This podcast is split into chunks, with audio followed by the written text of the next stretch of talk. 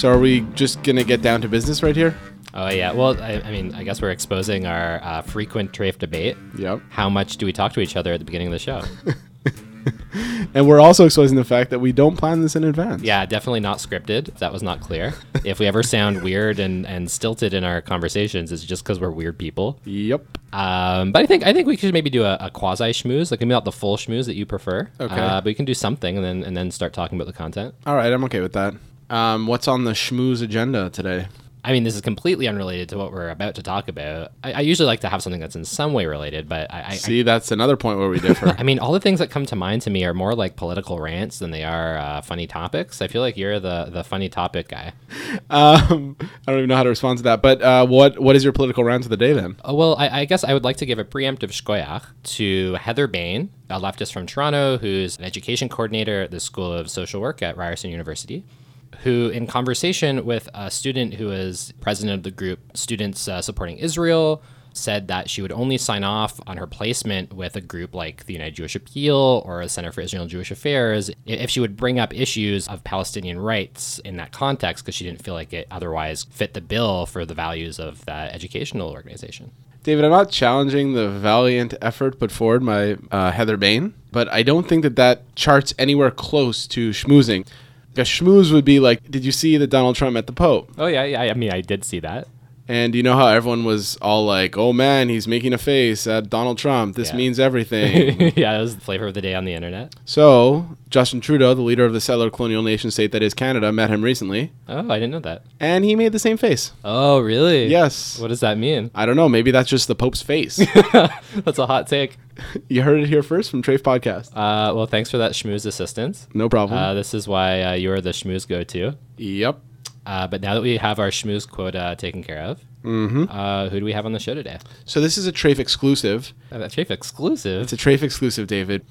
We're going to do something very exciting for the first time. Yes, we're very excited to be able to preview a segment of Letters from Earth, uh, which is a new podcast that Aurora Levins Morales is launching on June 1st. Longtime listeners of Treyf will know that we are huge fans and really lucky to be in contact with her. Yeah, if somehow you have never heard of Aurora Levins Morales, there is more to her bio than we could possibly fit in this segment of the show. So we, we did uh, an interview with her a few months ago, and you can look back in the podcast feed. Um, you can also visit her website, which is auroralevinsmorales.com. Uh, what we would emphasize more than anything else is she just launched a Patreon account. If you have at any point in your life benefited from her work, appreciated all of her amazing poetry, her art, her writing, you can now contribute directly to her through the Patreon account uh, so that she can continue doing work like that in the future. Hope you enjoy the interview and please follow Aurora on all the social medias and subscribe to the podcast.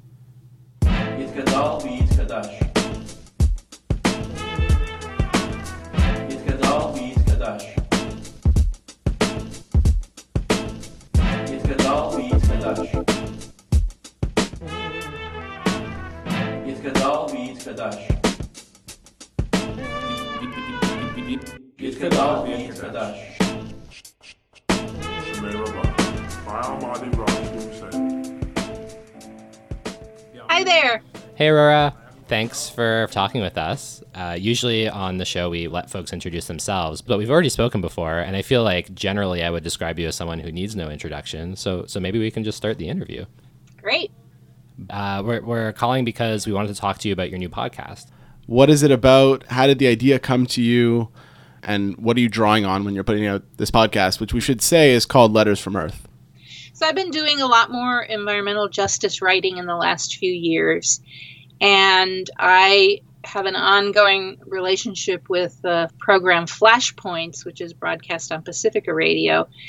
And so I um, asked them if they'd be interested in having a little radio blog where I wrote about my travels across the country in my tiny home and my perspectives on both the natural and social landscape that I was crossing. And I started realizing that I, I'm continuing to do the work with flashpoints, but that I would like to produce a lot more than they have room for in their broadcasts, and that I wanted my own radio station. So I set up Radio Aurora, and I'm going to be broadcasting letters from Earth and also other pieces of my writing. Uh, I think we, we talked about it in the intro, but I want to bring up the fact that you've been involved in radio for a really long time. Yeah. Could you talk a little bit about, you know, growing up with radio and getting involved at a young age? I grew up on a mountaintop in the wilds of western Puerto Rico, and we had a shortwave radio and could listen to stations from all over the world. There was really no, no obstacle between us and Africa, Asia, South America, Mexico, and found it completely magical that people's voices could cross borders, that we could get information we weren't necessarily supposed to have. For instance, we could tune into Radio Havana and listen to revolutionary news from a blockaded island. We could listen to Radio Hanoi and, and hear the other side of the Vietnam War. We got radio from Eastern Europe and the Soviet Union. We could listen to small stations from around the Caribbean. So I grew up loving loving that. And then when I was in my teens in Chicago, um, my friend Becca Harbor and I, when I was 16, managed to wrangle half an hour out of the FM station at the University of Chicago to do a little feminist show. This is 1970. And you know, later on, I was part of a Third World News Bureau in Oakland, California, that was covering local news and international news because the Bay Area was full of political exiles from all over the world who could give us information or who traveled to their countries and came back with things on tape. And I that's where I learned to splice tape with a razor blade, which we don't have to do anymore. Thankfully. Uh, so for, for folks who haven't heard flashpoints before and aren't familiar with your audio work can you give people an idea of what the podcast will be like? Like what the content will be and what the format is? Yeah um, I, I write my pieces in advance and read them and i write i kind of call it poetic journalism. It's a, a poetic prose writing style. It's more personal than journalism is and and my concept of environmental justice is very broad. I understand that our ecological crisis is one of human relationships, and that the only way that we're actually going to be able to make good ecological choices for the planet is if we understand and practice interdependence, that only an interdependent humanity is capable of that. So anything that threatens our interdependence is an ecological threat. So I I write about everything from water privatization in California and Palestine and how they're connected, or landscapes in upstate New York where small farms are being replaced by prisons, and some really creative attempts to organize around that. I'm always looking for ways to show connections between different social struggles that can't tell that they're connected. I just finished working on a piece with the Jews of color, Sephardi Mizrahi caucus in solidarity with Palestine on a situation in Guatemala that involves their having being accused of anti-Semitism for asking a ultra-orthodox Jewish group that basically settled in their town without their consent to leave and to me, that's an environmental justice issue. Indigenous sovereignty, the privatization of the lake that they live on for foreign tourists, that's an environmental justice issue. And the piece that you're working on that'll be published on the Unruly blog of, of the uh, Jews of Color Sephardi Mizrahi Caucus. I, I know we've talked before about the blog making its way to an audio project of its own. Are, are any of those pieces going to be incorporated into this podcast?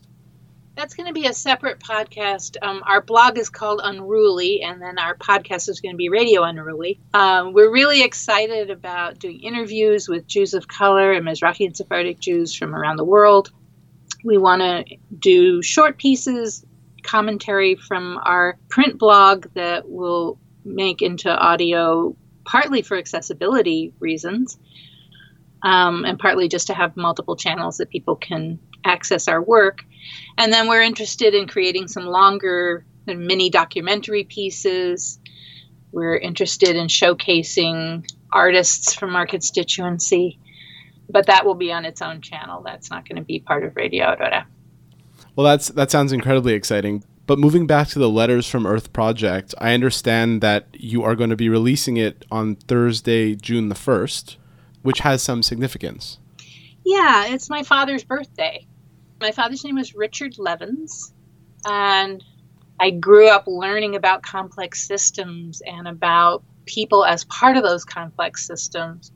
My father used to start, he taught um, human ecology at Harvard, and he used to start classes by asking students what the relationship was between women's ownership of land and the nitrogen fixing properties of legumes. And then go on to explain the differences in the ways that women own and hold and farm land um, from the way that men tend to do it. Women who tend to hold smaller parcels of land have less access to capital and are also trying to grow diverse crops because women by and large are still responsible for child rearing and domestic work and so they need to spread the intensive labor of harvest and weeding and planting out across the year and so there tends to be more diversity in crops because of that they pay more attention to qualities of soil and crop rotation. So you know he would draw those kinds of connections and really is the inspiration for a lot of the environmental justice work that i do. So i'm very pleased to be launching it on his birthday. So aurora we were hoping that you would be kind enough to let us preview a clip of your show before it comes out and you've you've chosen one in particular, yeah? Yes, absolutely. This is a piece I wrote in response to the quote unquote mother of all bombs being dropped on Afghanistan. Uh, this is now, what, a month ago or so. Weaving together my childhood memories of hearing about bombing in the Spanish Civil War, talking about the normalization, really, of bombing and about that metaphor of it being a mother of moms and what real mothers are actually grappling with in the world these days. It's a, I love that piece. I've woven together a bunch of different themes, and I think it's just called Mothers. So before we go to the preview, if people want to subscribe to the podcast, what's the best way of doing it? Should they go to your website or can they use a podcast app? Um, they can go to SoundCloud and look for Radio Aurora, A U R O R A, and it will shortly be available through iTunes. Great. Thanks again uh, for chatting with us. It's always a pleasure. Likewise. And for everybody listening, here's a preview of Letters from Earth.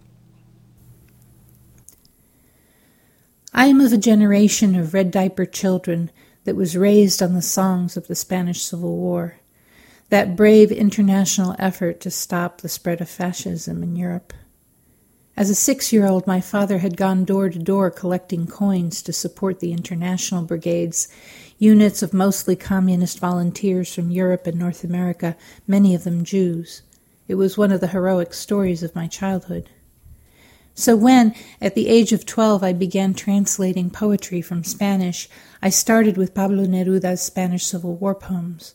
España en el corazón, and the first poem I chose was Explico algunas cosas. I explain a few things. You will ask, says Neruda, where are the lilacs and the metaphysical blanket of poppies and the rain that often struck your words, filling them with pinholes and birds? I will tell you everything that has happened to me.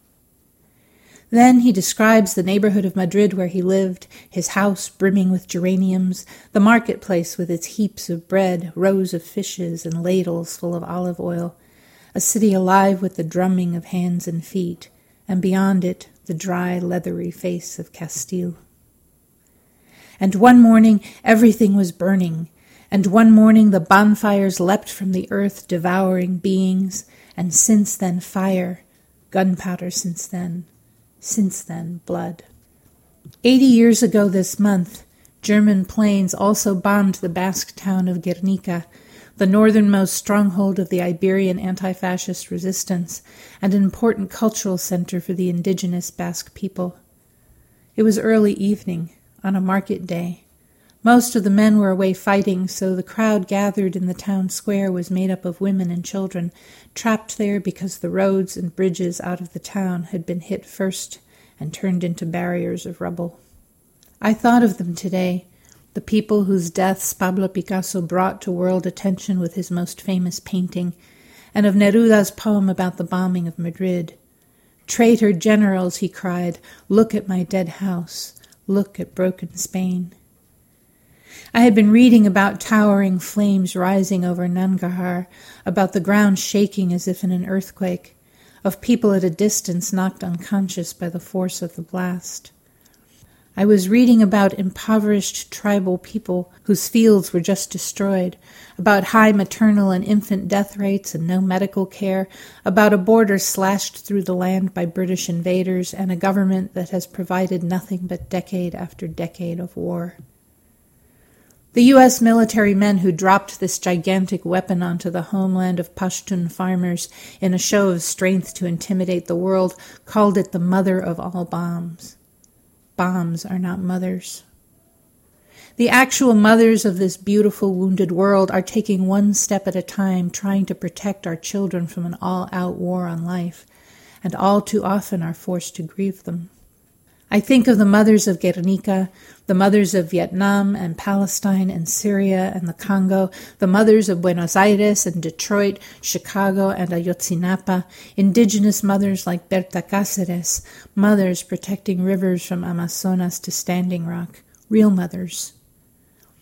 I have no punchline or moral to end this with. Neruda's poem was a defense of political art, a declaration of conscience. He writes, You will ask why my poetry doesn't speak of sleep, of leaves, of the great volcanoes of my native land. And he answers, Come and see the blood in the streets. Like Bertolt Brecht, who wrote, What a time it is when to speak of trees is almost a crime, for it is a kind of silence about injustice, Neruda seems to be saying that blood makes leaves and land irrelevant.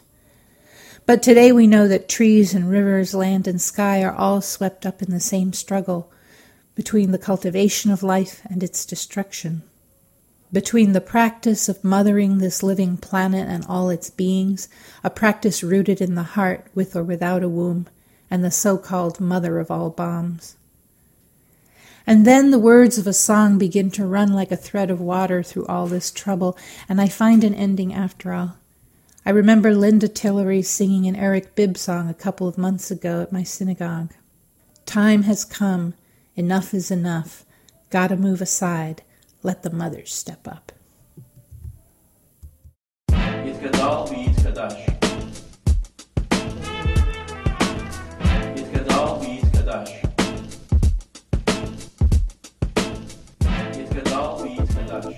So that was a clip from the first episode of Letters from Earth.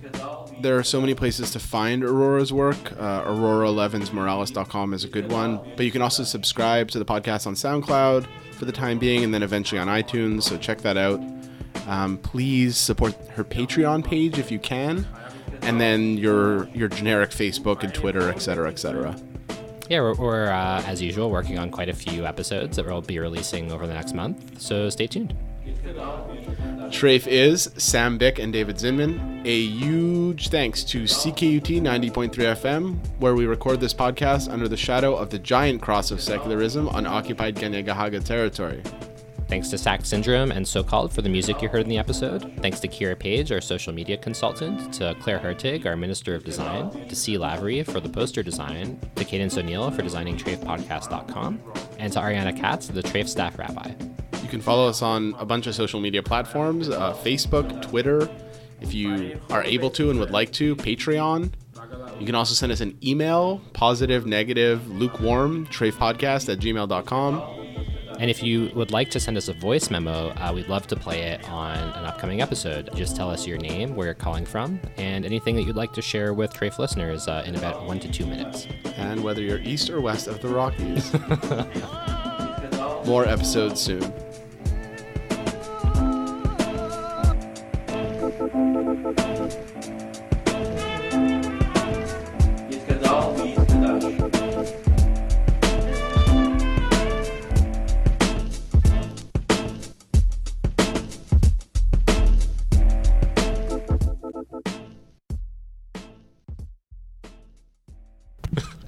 Cable is not The totally- cable is Yeah, there you go. verkacht, as they say Okay. in the business.